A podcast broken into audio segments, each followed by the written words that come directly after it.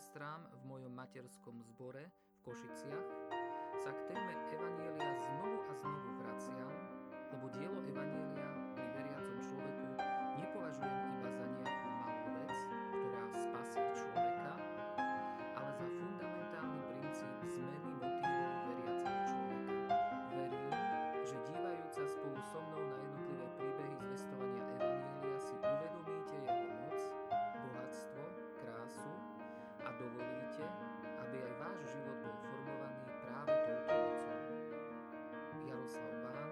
Košiciach, jún 2016. Keď sme sa odplavili z Trojady, zamierili sme priamo na Samotráku, nasledujúceho dňa do Neapolisu a odtiaľ do Filíp.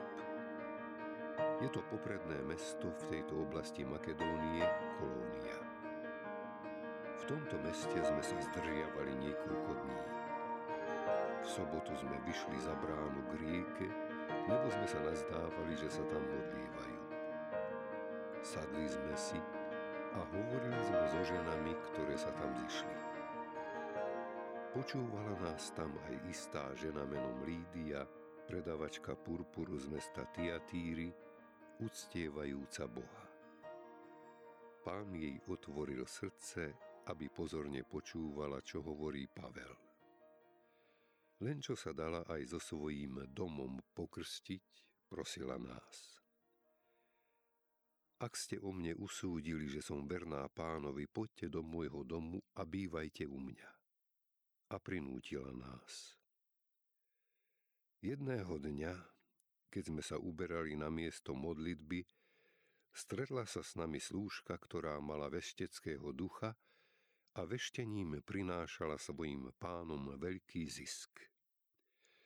Chodila za Pavlom a za nami a vykrikovala – Títo ľudia sú služobníkmi najvyššieho Boha a zvestujú vám cestu spásy. Robila tak veľa dní.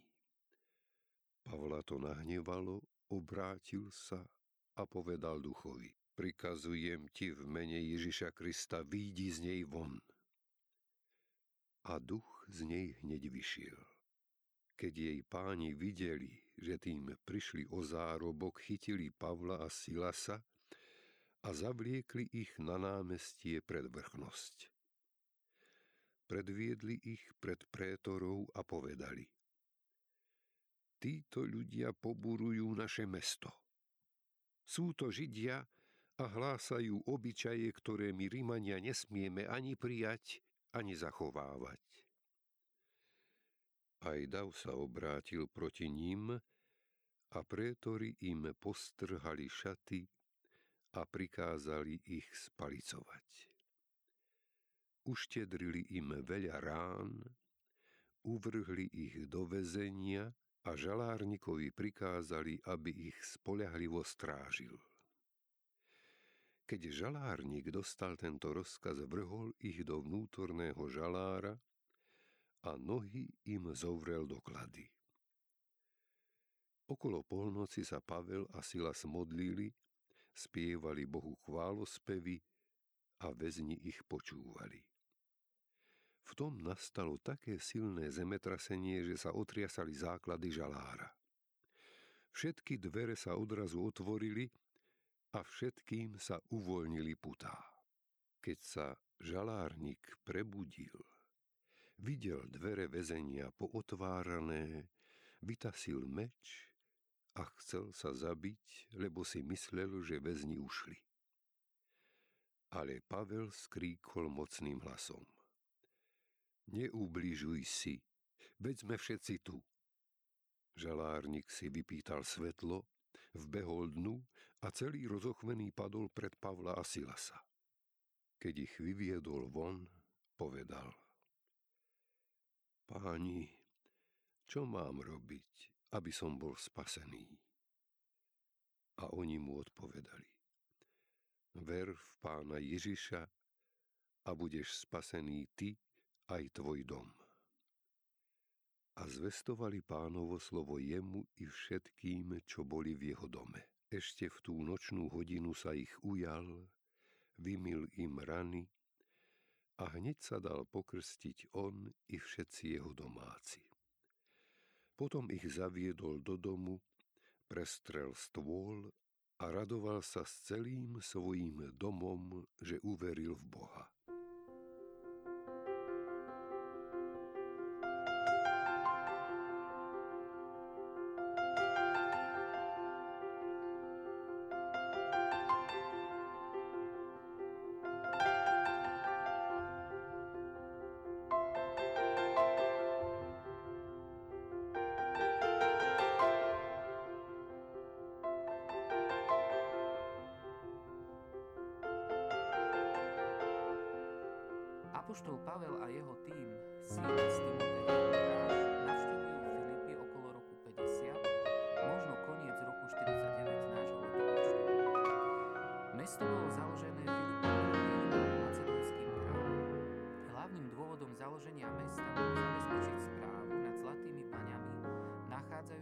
V blízkosti Asila, ako i ochrana strategickej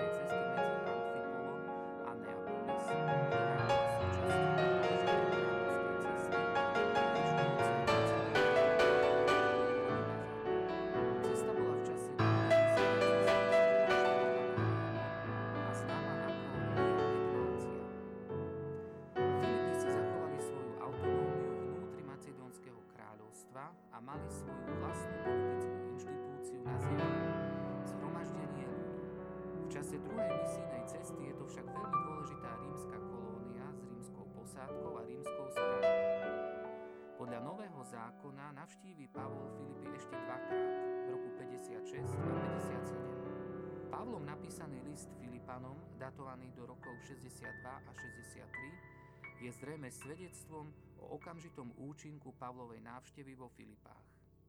V čase prvej misijnej cesty tu nie je dostatočne veľká židovská komunita, ktorá by dovolila Pavlovi aplikovať štandardný model zvestovania Evanília v synagóge ako kontaktného bodu. Bohabojné ženy sa vo Filipis schádzajú, aby sa modlili. Nevieme, ako sa Pavol dostal k informácii o tej malej skupinke žien no má informáciu o ženách a vytuší, či vydedukuje, že sú pri rieke a tam ich aj nájde. Toto je veľmi pekný moment Pavlovej služby. Prichádza do úplne nového mesta a najprv získava informáciu o tom, kde sú ľudia túžiaci po evanieliu. Od momentu Pavlovho záujmu o tých, na ktorých už Boh pracuje, sa odvíja aj celá misia vo Filipách. Uverí jedna zo žien za mestom, potom mladá dievčina veštica, ktorá rozpozná Pavla a síla sa ako služobníkov Najvyššieho a vykrikuje to o nich, keď chodia po meste. Potom sa situácia zamotáva a uverí aj žalárnik, ktorý má na starosti uväznenie Pavla a Sílasa kvôli mladej veštici. Z tohto Pavlovho záujmu o ľudí, ktorí sa zaujímajú o Božie veci, sa odvíja celá postupnosť udalostí. Jedna udalosť nadvezuje na druhú a po ceste sú zachraňovaní ľudia pre evanielium. V našom texte Lukáš zaznamenáva úžasné obrátenie troch ľudí vo Filipách. Literárne je to krásna kompozícia troch príbehov ľudí zasiahnutých a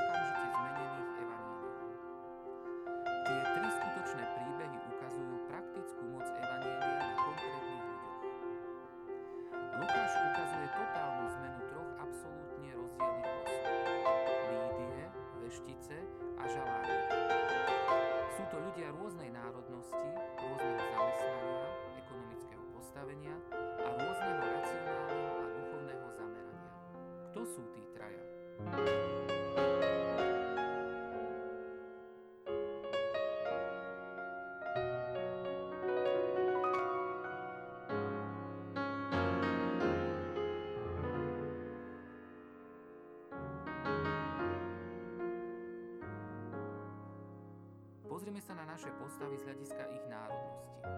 Lídia je z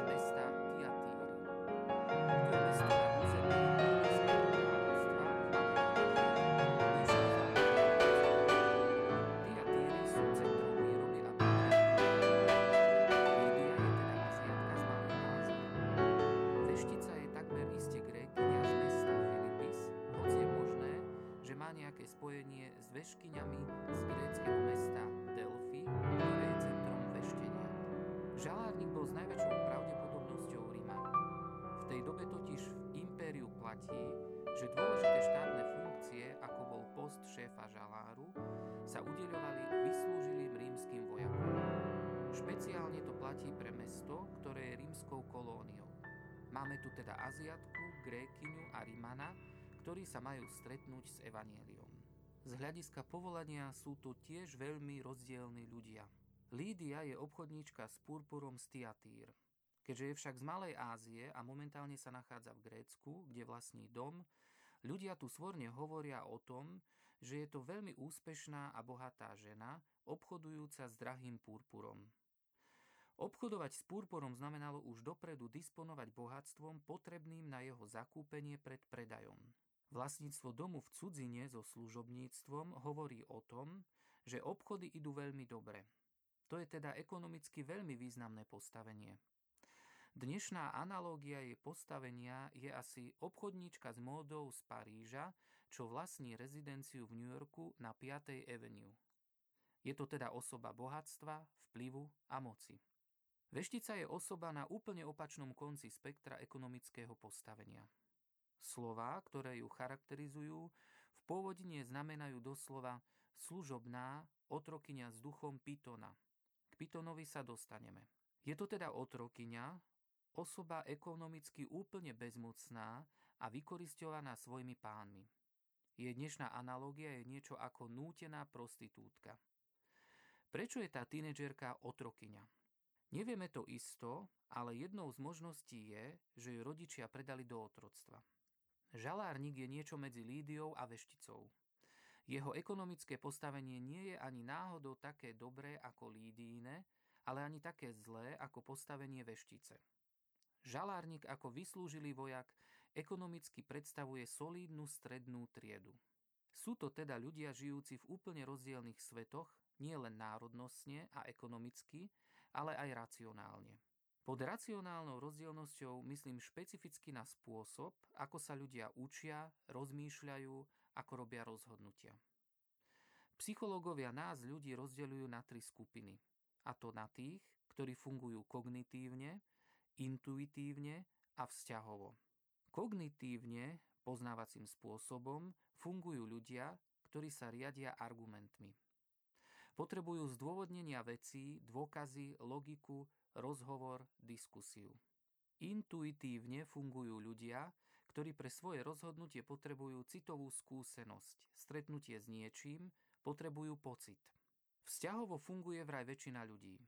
Nie sú ani akademicky poznávajúco zameraní, ani umelecky intuitívni, ale jednoducho vám povedia, ukáž mi to prakticky.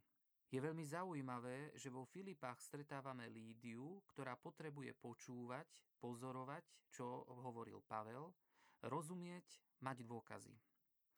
Veštica naopak potrebuje mocný emotívny zážitok. Nevie normálne myslieť. S vykrikujúcou ženou sa nedá viesť akademická diskusia a Pavol to ani nerobí. Žalárnik je ako väčšina ľudí. Asi nemá trpezlivosť na racionálne argumenty a bývalého vojaka aj ťažko ovplyvniť emóciami. Timothy Keller pri výklade tohto textu hovorí Tu je chlapík, čo by určite nemal rád náš zbor. Veď tu kázne trvajú veľmi, veľmi dlho a sú akademicky a kultúrne sofistikované. Žalárnik by neprišiel ani do charizmatického zboru. Nepáčili by sa mu ani tie esteticky uhladené zbory. Neprišiel by asi do žiadneho zboru. Nemožno ho zasiahnuť, lebo ani nechce hovoriť. Ukáž mi niečo konkrétne, hovorí si. Tí traja vo Filipách, ktorým ide Pavol práve zvestovať evanielium, sú rasovo, ekonomicky, racionálne, ale aj duchovne úplne odlišní kde sú duchovne predtým, než sa stretnú s Evangeliom? Lídia je duchovne prázdna. Čítame o nej, že dosiahla niečo, čo je aj dnes ťažké dosiahnuť pre ženu. Bohatstvo a jej status, postavenie ju však nenaplňa. Je to príliš málo pre jej dušu. Lídia hľadá. Čítame o nej, že je pohánka, ktorá sa bojí Boha. Ani pohanskí bohovia ju nenaplňajú, Lídia ich opúšťa a hľadá. Verím, že ona hľadá, pretože Boh ju prv hľadá, Boh otvoril jej srdce. Práve takíto ľudia v tom čase sú jedinečným objektom židovskej misie medzi pohanmi. Lídia sa stretáva so Židmi, ktorí študujú písmo, počúva o židovskom bohu a hľadá. Lídia je teda bohatá, uhladená, ale prázdna žena. Mladá veštica je duchovne úplne, ale úplne iná. Prežíva múky. Je to neovládateľná dievčina. Pôvodina o nej doslovne povie, že má ducha Pitona. Lukáš vlastne hovorí, že Pavol stretol pitonistku. Piton je jedno z mien gréckého boha Apola, boh umení, hudby a poézie, lebo strážcom jeho chrámov je veľký had, Piton. Jeden z chrámov tohto boha v Delfách má kňažné, ktoré sa počas zjavení Apolóna divoko správajú, v divokých pohyboch vydávajú divné zvuky od hlbokých po škreky. Keď sa ich ľudia pri takejto inšpirácii pýtali na budúcnosť, verilo sa, že predpovedajú, čo sa stane. Pitonistky z Delf sa považujú za veštkine par excellence a ľudia z celého vtedy známeho sveta sa schádzali do Delf, aby sa dozvedeli svoju budúcnosť. Dievčina z nášho textu je takéhoto ducha, ba ešte viac. Má aj satanského ducha v zmysle písma. Myslím si, že na tom jej nevyžiadanom vykrikovaní títo ľudia sú služobníkmi Najvyššieho Boha a ohlasujú vám cestu spásy, Pavla nehnevalo, že ich nazývala sluhami Najvyššieho Boha. Veď v písme čítame Vystúpim do výšin oblakov a prirovnám sa k Najvyššiemu. Že Lucifer nazýva Boha Najvyšším Bohom. Pavla rozrušilo, že toto dievča bolo neovládateľnou otrokyňou nielen svojich fyzických pánov, ale aj otrokyňou nadprirodzeného zla. Potom je tu ten zvláštny duchovný stav žalárnika. Zdá sa, že ten chlapík nemá nejaký duchovný záujem. O jeho záujmoch nič nečítame. Lídia vie niečo o Bohu zo štúdia písma, to dievča vie niečo o Bohu cez to nadprirodzené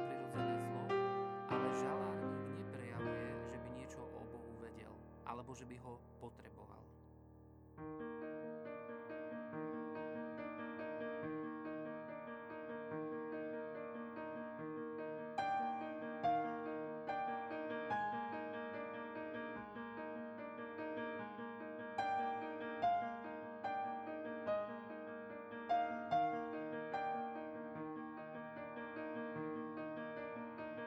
Stojíme v úžase pred tým, ako sa prejavuje moc Evanielia úplne odlišných ľudí hľadá Evanielium troma úplne odlišnými spôsobmi. Spôsoby vplyvu Evanielia sú fantastické. Boh Evanielia hľadá Lídiu cez jej mysel. Tá žena diskutuje v malej skupinke o Božích veciach pri rieke. Stretnutie za bránou mesta pri rieke nie je oficiálne stretnutie pri zákone. Bolo by treba aspoň 10 mužov, aby boli dodržané odporúčania Talmudu. Stretávajú sa tam iba ženy,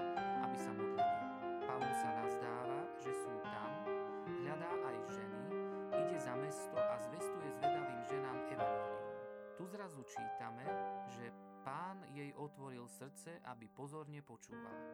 Srdce Lídie je otvorené samým pánom, aby počúvala s porozumením a našla to, čo hľadala. To úžasne krásne na evaníliu je, že ono samo je na ceste za človekom.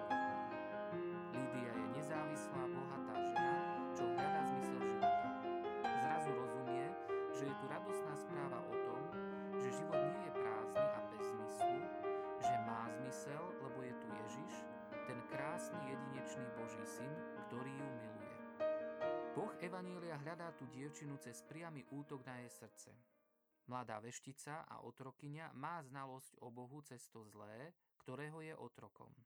Ľudia ovládaní zlým, žijúci v ňom, nakoniec lepšie ako tí dobrí vedia, že pre nich existuje iba smrť alebo úplná záchrana.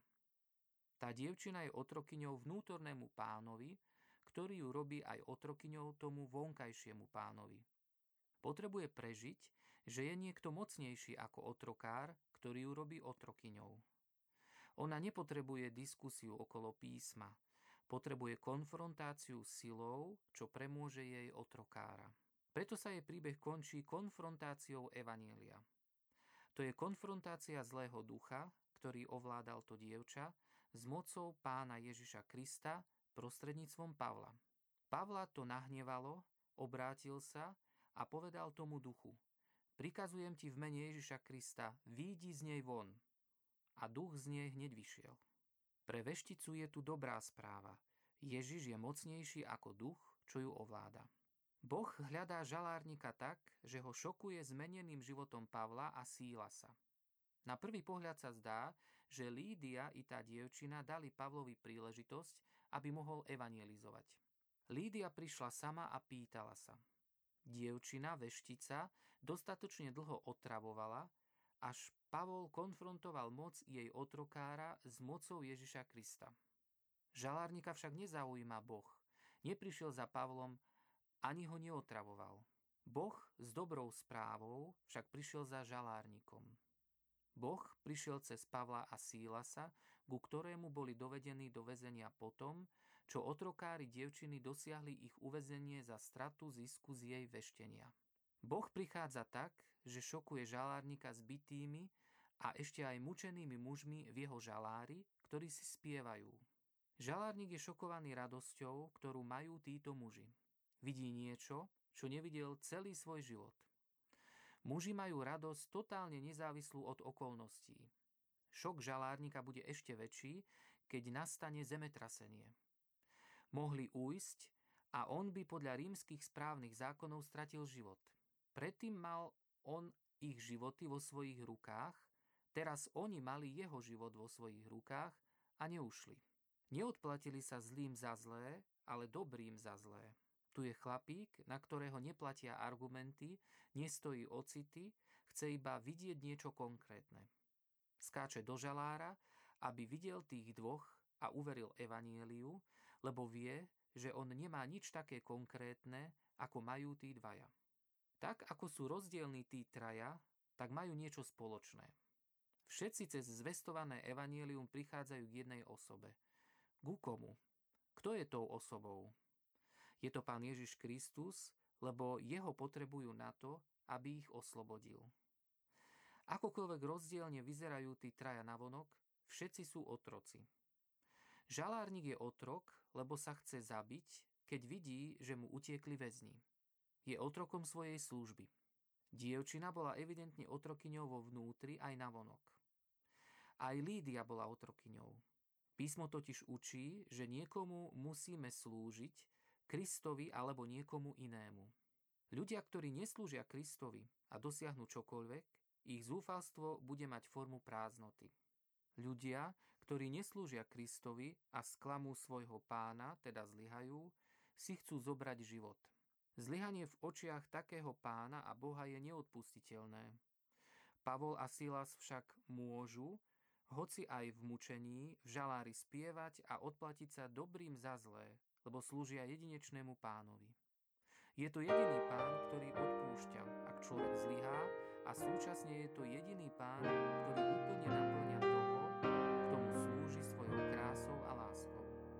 Tým jediným pánom je Ježiš Kristus.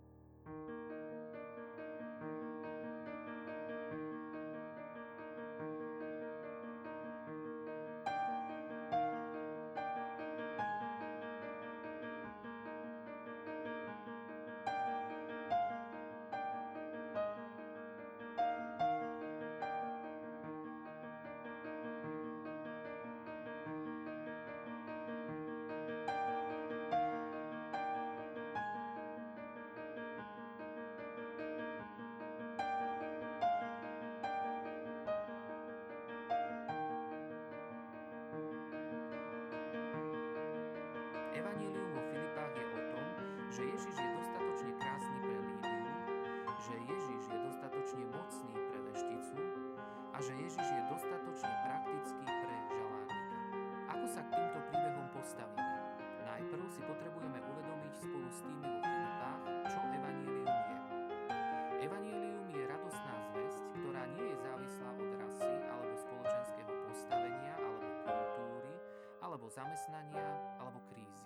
Evangelium je Božia moc. Je to moc, ktorá pomáha ľuďom v kríze, bohatým aj chudobným, čiernym aj bielým, otrokom aj otrokárom. Keď vidíme div premeny ľudí vo Filipách, tak verím, že už nikdy nepovieme,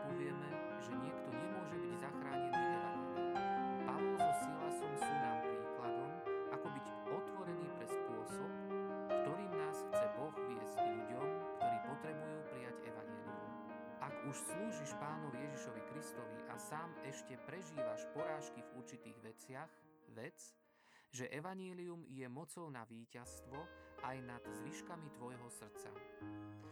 Je tu radosná zväzť o tom, že nech je tu hocičo, Pán Ježiš je mocnejší.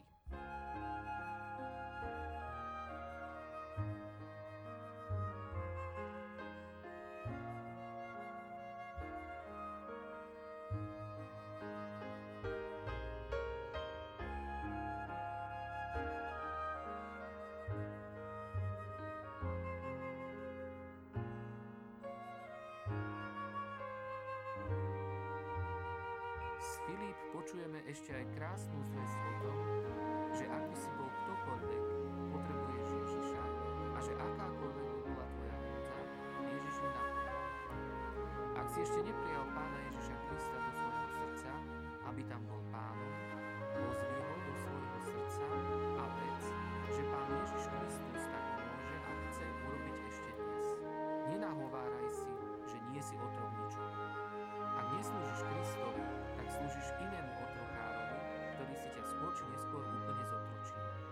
si bol ktokoľvek, poď pánovi Ježišovi Kristovi. Nezávisle od svojej situácie, poď k nemu. Radosná správa je, že on ťa chce a je dosť mocný ťa oslobodiť z tvojho otroctva svojim odpustením, svojou krásou